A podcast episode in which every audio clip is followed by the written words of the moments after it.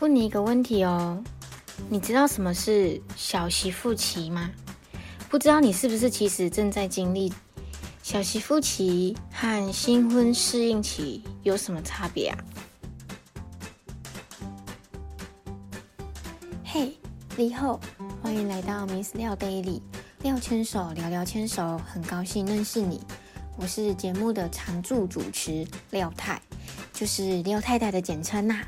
你不觉得直接讲廖太廖太还蛮轻松的吗？比起廖太太，中间第三个字也太累赘了吧？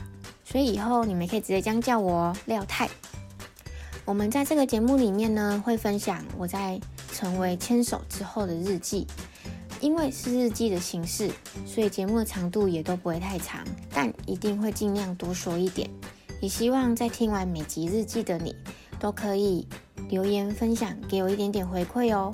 这样下次我才会更知道要怎么说给你们听。希望每一则日记都可以带给你们一点点的启发或是感想。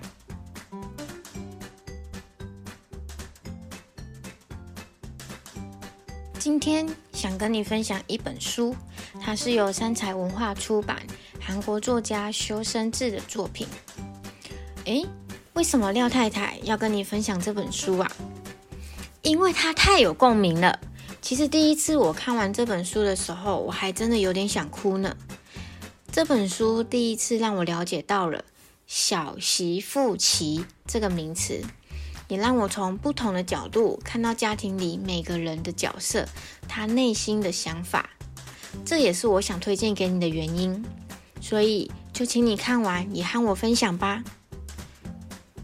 首先想先介绍一下书里面的主角敏思宁。新婚生活中，武巨龙是闵思宁的先生。其他的登场人物包含闵思宁的妈妈和武巨龙一家人。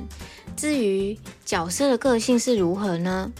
廖太太我呢这边就不多说剧透啦，还是希望你们可以去翻翻看哦。不知道你有没有类似的经验或是感觉？作为媳妇的身份，在婆家的时候，总是会有一种束缚感，不管做什么都觉得不太对劲。反观于女婿这个身份，却好像还是非常放松，感觉女婿就是客人啊。不过媳妇却是要做很多事、很多事的人。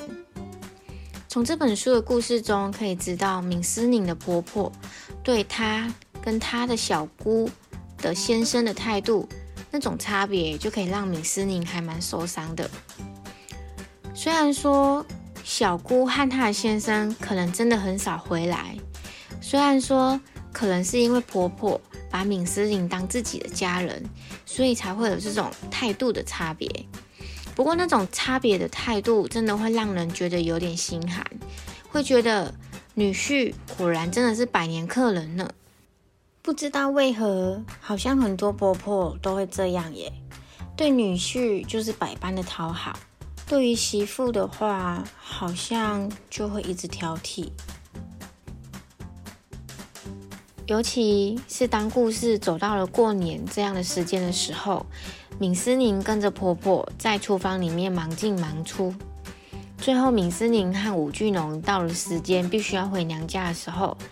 她的婆婆居然说了一句：“你们可以提早一周去娘家吗？不要现在提早走。你小姑才刚来耶，多聚一聚不是很好吗？”吼，我真的是大怒诶，难道你的女儿就是女儿，别人的女儿就不是女儿吗？别人家的父母也在等待自己的女儿回家过年呢。难道你也希望自己的女儿被留在婆家，无法回来过年吗？我真的觉得凡事都要换位思考。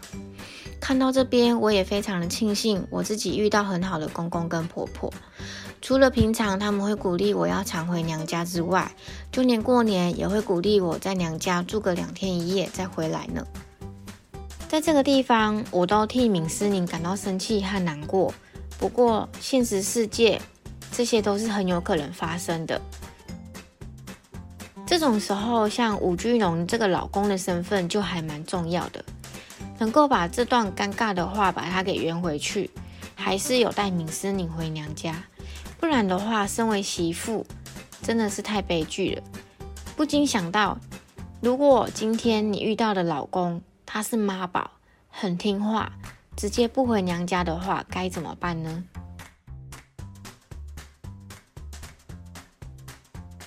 这本书里面也有提到某一段故事。有一次，小姑的先生他要出差，所以小姑她才要回婆家去住。婆婆听到了之后，觉得小姑的先生好辛苦哦，她觉得应该要做补汤给他喝。还询问了小姑说：“她的先生喜欢喝什么汤啊？”结果今天换成敏思宁要出差了，她居然是担心自己的孩子没有饭吃，希望敏思宁不要出差，希望敏思宁可以想一个随便一个理由拒绝主管。看到这个地方，我们先不论武巨龙他会不会饿肚子，我真的觉得这真的是世界级的差别待遇了吧？但我不禁想到这本书故事的开头，敏思宁很用心的去帮她的婆婆准备过生日的事情，早起准备生日餐，还帮公公跟婆婆过他们自己的结婚纪念日。她的婆婆是因为把她当家人，还是没有把她当家人啊？因为这种待遇也太不公平了吧？有没有呼应到我们刚刚所说的？好像很多婆婆都会这样。对女婿是百般的讨好，对媳妇则是挑剔。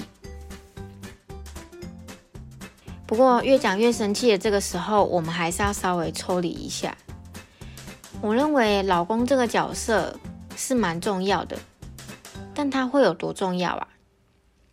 其实当闵思宁出差的这段期间，武巨龙其实并没有真的在饿肚子。反而是趁他出差的这段期间，更常回娘家去帮敏思宁的妈妈的忙。我认为老公做到这样，其实可以感觉得到武巨龙是在用他的方式在照顾对方的家人。这点好像会让我们有点平凡一点，就是虽然自己的婆婆是这样子对待他，但是其实问心无愧啊。因为双方都是在认真对待彼此的家人，那彼此的家人要怎么回馈，好像又是另外一回事了。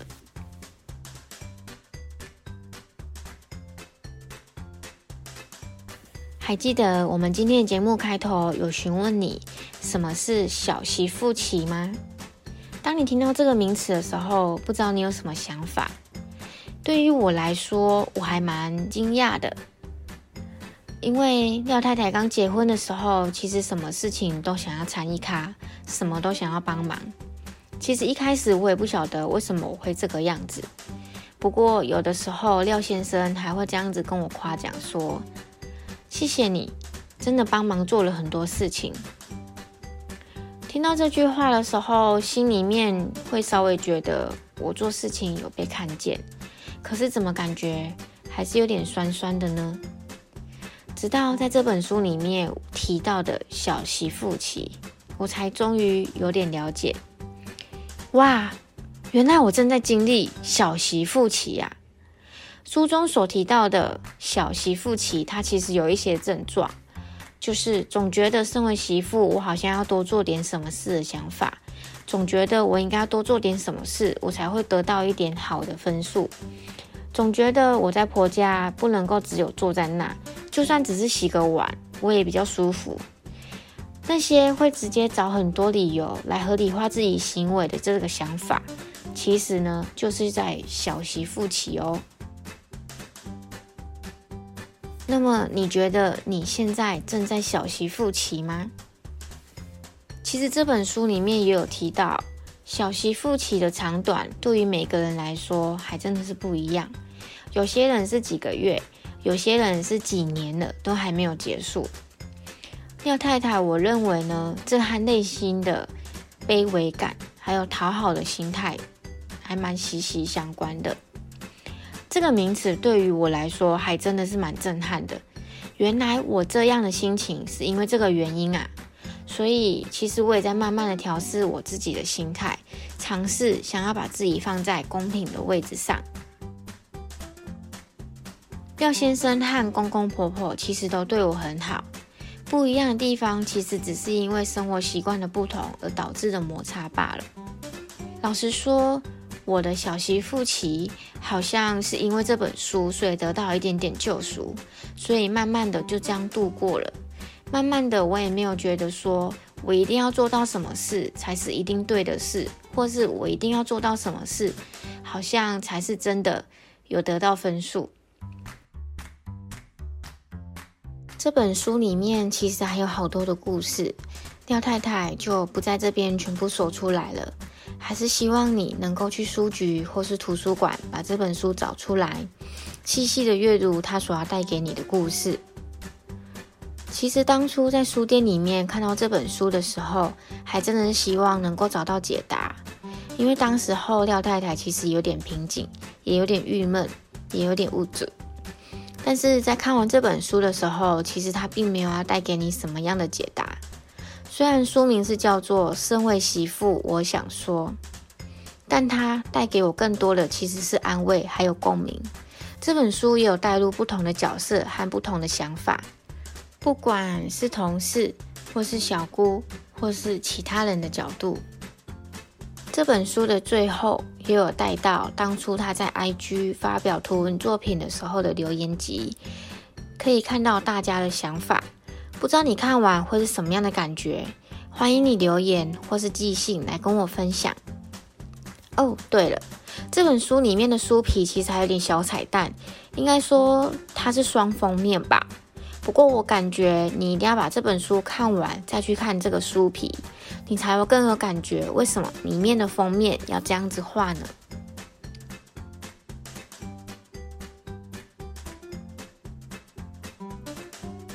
分享到这个地方，廖太太想跟你做一点小小的讨论。你认为小媳妇期和新婚适应期到底有什么差别啊？廖太太认为他们两个其实不太一样的。所谓的适应期，也许是在对所有新的事物的适应；不过小媳妇期，则是为了想要做到更好，为了想要被别人看到，而很努力的去做呢。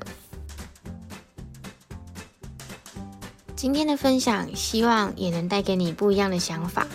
欢迎订阅廖牵手这个 podcast 节目，也请打新评论和留言哦。欢迎你每周三到 podcast 收听。如果你也有故事或感想，也欢迎你留言或 mail 给廖太太。节目名称为什么要叫廖牵手啊？难道说是牵手？牵手？奇怪的废话少说。其实呢，廖就是姓氏，也没什么好多说的。牵手，这是我想要表达台语的 “can 它的意思。虽然台语的 “can 它的意思是老婆跟太太，可是我觉得它应该有代表一点点的有福同享、有难同当的意思吧。can 手，can 手，看你的手，看我的手。虽然说结婚当天我们真的都好幸福、好开心哦。可是结婚之后日子可真的没有想象中那么轻松呢，一点都没有想象中的王子公主从此过着幸福快乐的日子，骗人呐！虽然没有想象中的轻松，但是其实也有幸福的事。日常生活柴米油盐，只要我们珍惜日常，就都是特别的一天。就如同今天来听日记的你，也在人生中多了一点点不同的记忆。非常谢谢你来收听我的日记哦，在这个节目里，我将跟你分享有关于夫妻的大小事、备孕生活、男孩女孩的自我成长。每一则日记也许会多一点点的问答，那是因为我也非常的好奇，是不是只有我自己是这样子想的，还是根本大家都这样子想的？所以我更需要你们收听每集的日记之后。在收听的平台，或是我的 IG 留言，或是直接寄信到我的 mail 都可以。毕竟地方太太真的很需要同温层呢。每则日记都没有标准的答案，毕竟适合我们的不代表适合其他人。或许还是有机会可以碰撞出新的巧思呢。那我们下周再见面喽，